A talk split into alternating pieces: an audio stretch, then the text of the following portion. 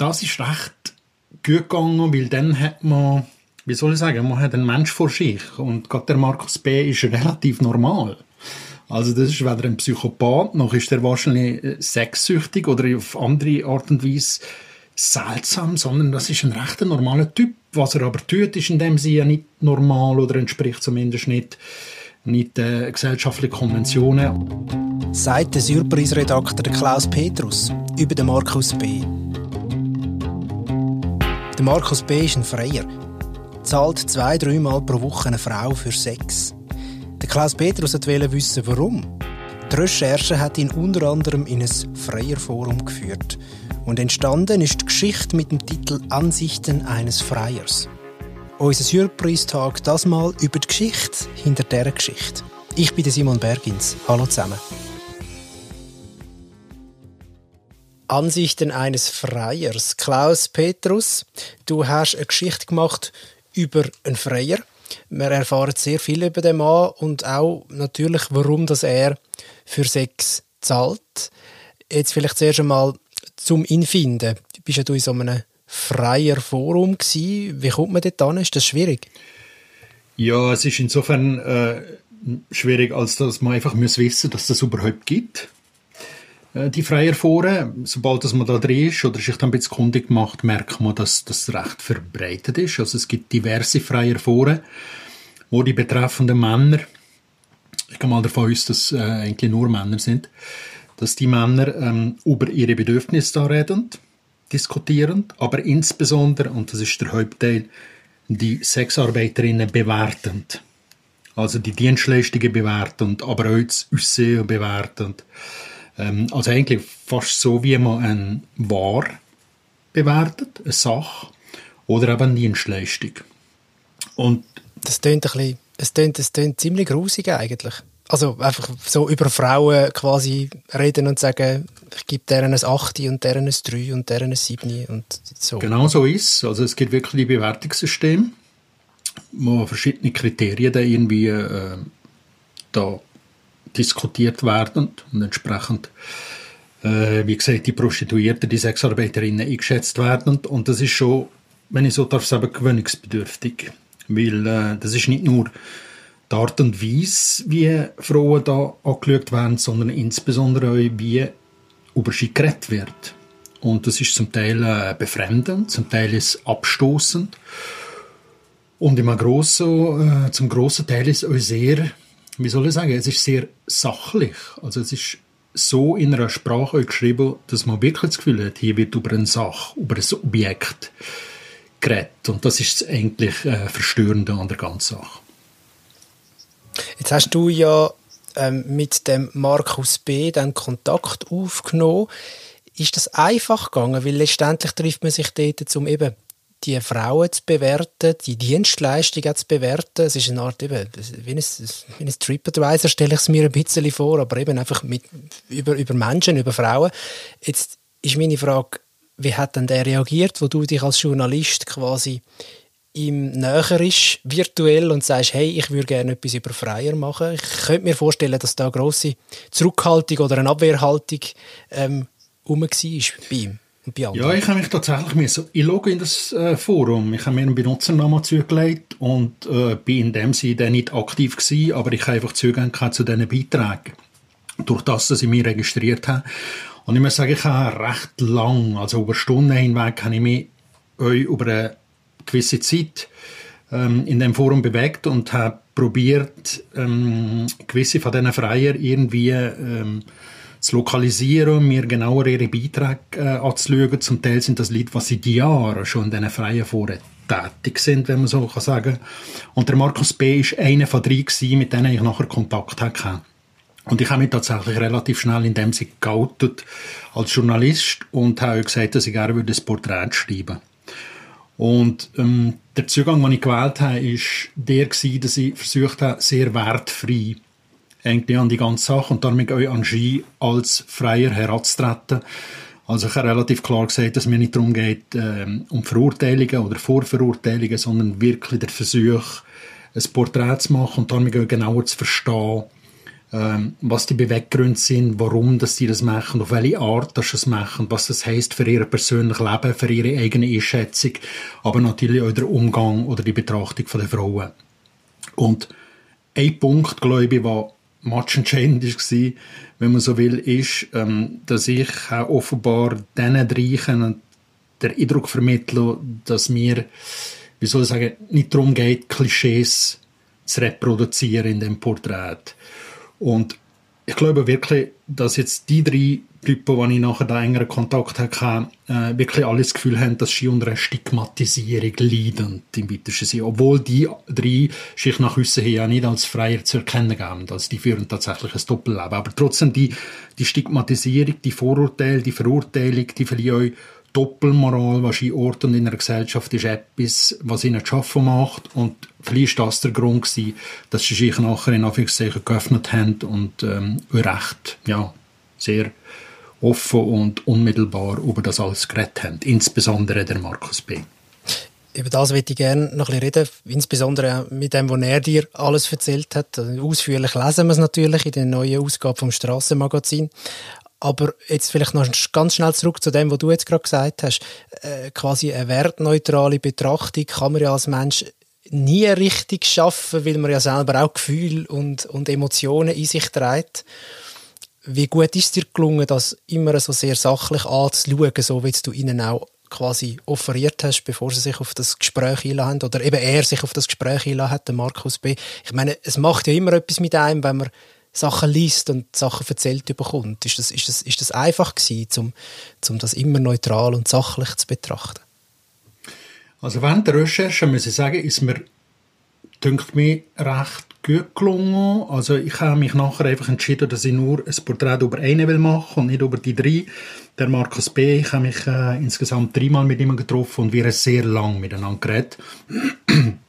ich habe wirklich probiert, fast jedes Detail aus ihm äh, kriegen, das man in diesem Text kann irgendwie auch verwenden kann. Das ist recht gut gegangen, weil dann hat man, wie soll ich sagen, man hat einen Mensch vor sich und gerade der Markus B. ist relativ normal. Also das ist weder ein Psychopath, noch ist er wahrscheinlich äh, sexsüchtig oder auf andere Art und Weise seltsam, sondern das ist ein recht normaler Typ. Was er aber tut, ist in dem Sinne ja nicht normal oder entspricht zumindest nicht nicht äh, gesellschaftliche Konventionen und muss in Dimensionen wirklich hinterfragt werden. Aber er als Mensch kommt relativ normal über recht clever, hat mich gedacht. Was ich mir nachher wirklich schwer getan habe, ist beim Umsetzen, wenn ich angefangen habe zu schreiben. Weil da ist wirklich der Punkt, ich habe so viel Material, ich habe so viel Detail und allein sich dann eine andere Reihe von dem Material ergibt ja jeweils ein anderes Bild.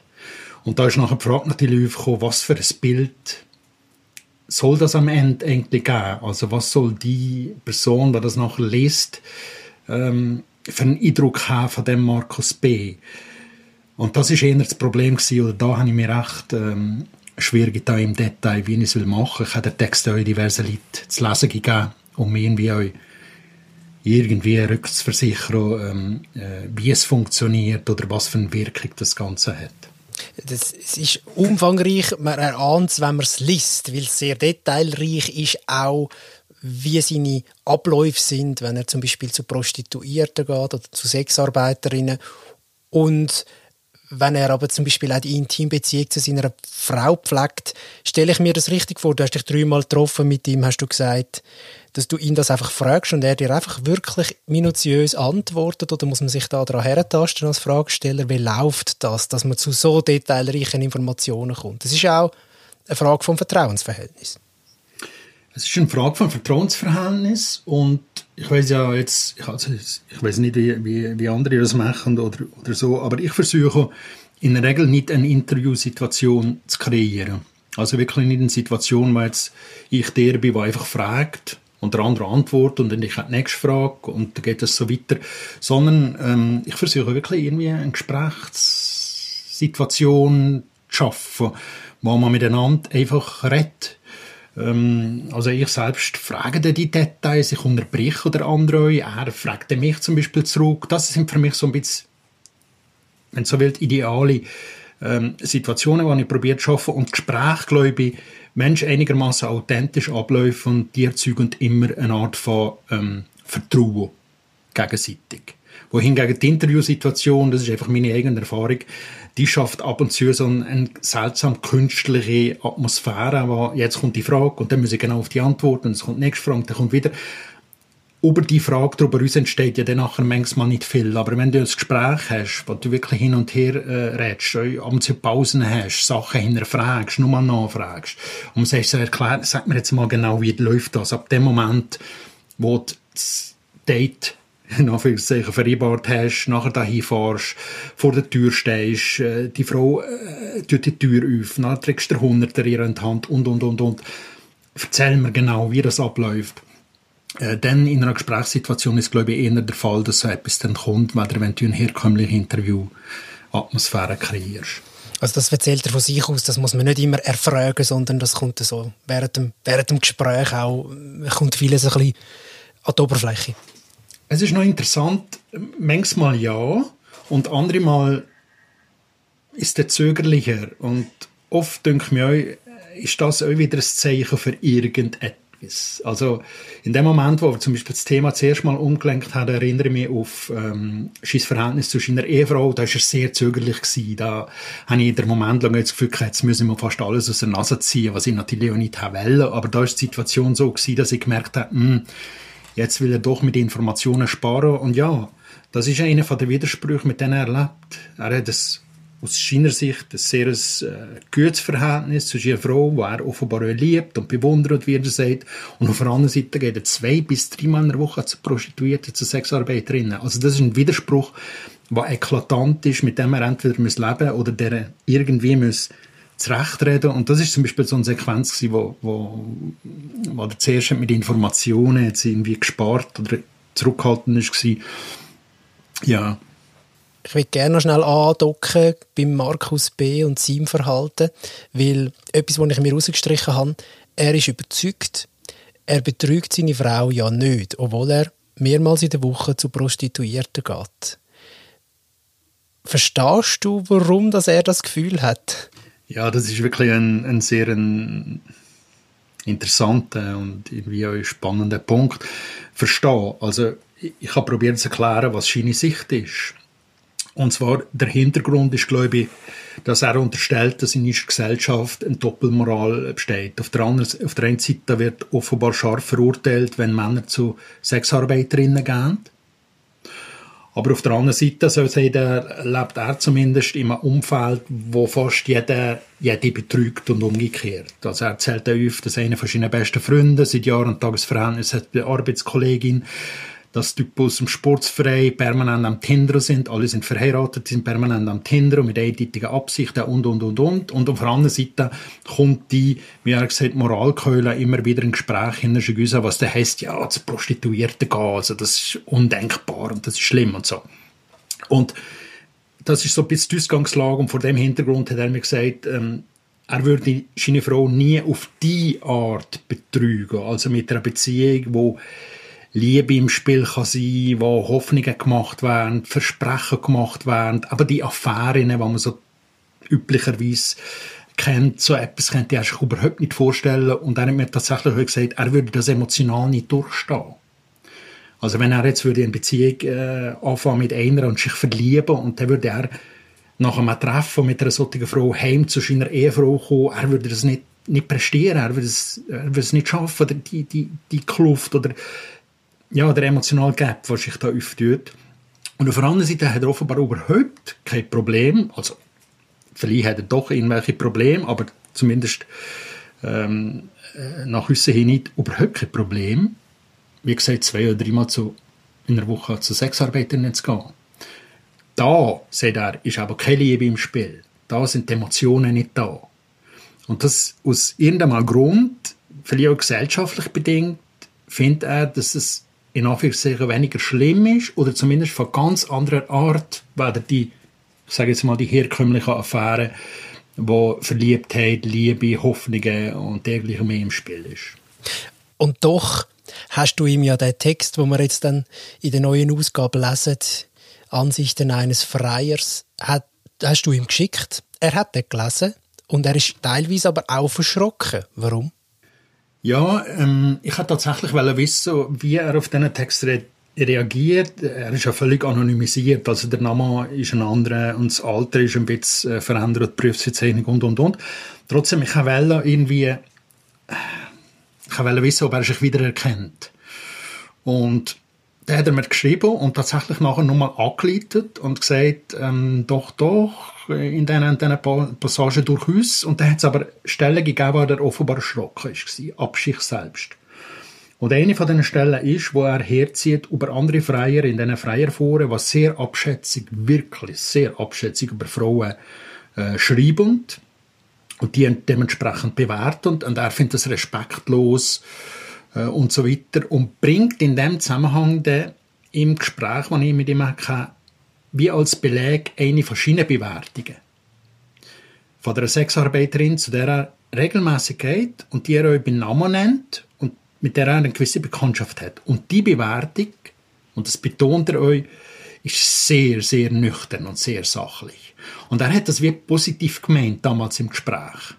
Positiv im Sinne, dass er genau nicht einer von denen ist, der mittels Sprache ähm, indem sie auch nochmal äh, Frauen unterdrückt oder die aber ähm, irgendwie abschätzig behandelt.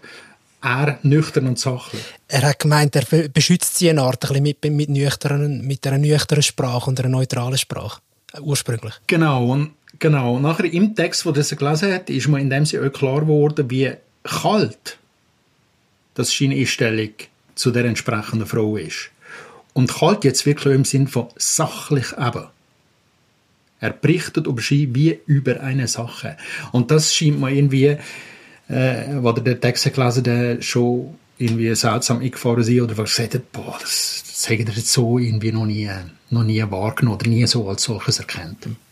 Vielleicht noch etwas, wo mir während dem Lesen ein bisschen aufgefallen ist.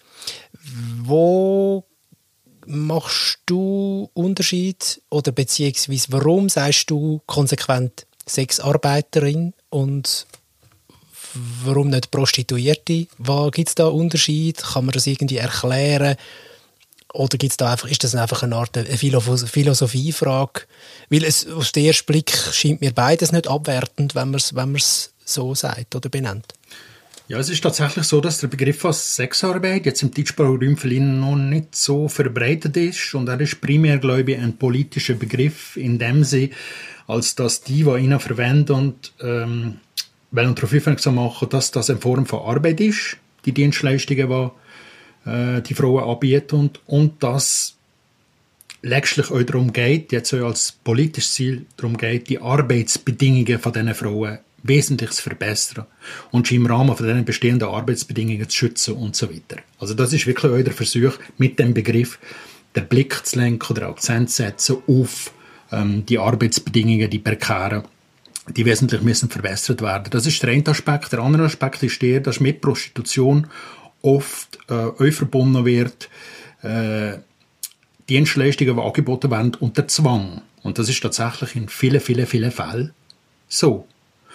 Äh, der Begriff wird aber wiederum abgegrenzt gegenüber Menschenhandel, wo eklatante Verstöße sind auch gegen äh, Menschenrechte. Also das ist so vom Begrifflichen her gibt es Unterschiede, die sind zum Teil scharf und zum Teil ein bisschen schwammig. Ich selbst habe jetzt im Rahmen von dem Text über den Freier im Porträt selbst eher von Prostitution geredet, wie er selbst nie den Begriff von Sexarbeit würde verwenden habe ein paar Nummern äh, vorher im Asylpreis ein Porträt geschrieben über ähm, eine Frau in äh, Biel und da wiederum ist sehr stark um den Aspekt von der Sexarbeit gegangen und da wiederum habe ich eigentlich konsequent den Begriff Sexarbeit gebraucht.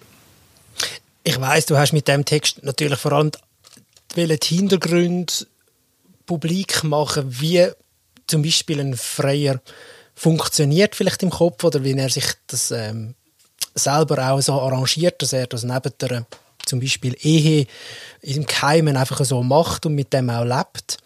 Und trotzdem, mir begegnet das Thema immer wieder im Bekanntenkreis Prostitution.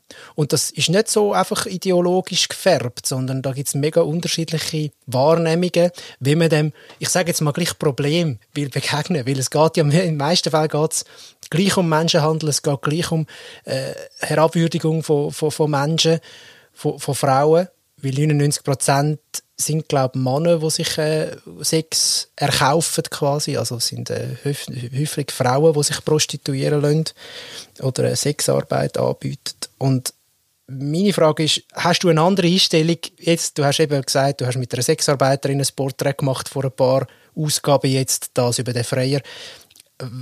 Gibt es da etwas, was sich bei dir anfängt, irgendwie ändern oder verfestigen, wie man mit dem Problem umgehen Also mich hat es, glaube ich, eher bestätigt in einer Ansicht, die ich irgendwie schon hatte, aber die vielleicht mh, hm, relativ vage war, nämlich, dass Kriminalisierung ähm, wohl der falsche Weg ist.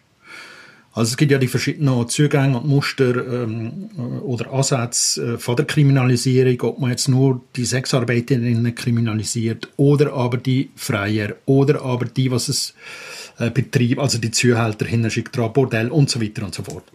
Und ich glaube wirklich, dass fast jede Form von Kriminalisierung zwangsläufig ähm, zum Schaden ist von den Sexarbeiterinnen. Weil ganz viele Leute, wie du vorher betont hast, ganz viele Frauen haben keine andere Wahl.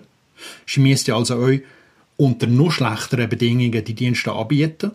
Und es gibt immer, wird ganz sicher immer Freier geben, die nichtsdestotrotz die Dienstleistungen werden in Anspruch nehmen, aber wiederum eben unter anderen Bedingungen. Und die Bedingungen sind eigentlich immer für die Sexarbeiterin schlechtere Bedingungen, bis hin zu Illegalität, wo nachher die Gefahr von Ausbeutung und Gewalt noch größer ist, was ohnehin ist.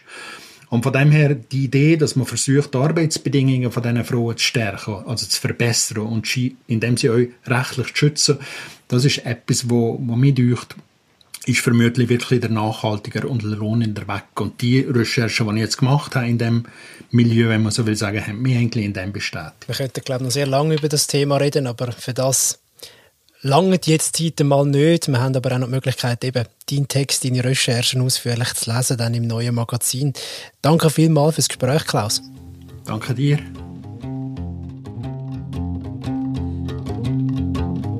Zu der Geschichte Ansichten eines Freiers gibt es dann auch noch Fakten zum Thema Kriminalisierung. Also was passiert, wenn man Zahlen für Sex strafbar macht oder zu der aktuellen Wissenschaft, wo nur wenig Daten hat, zum Beispiel zu Freier. Und natürlich die ganze Geschichte von Klaus Petrus in der Strassenmagazin Ausgabe 492.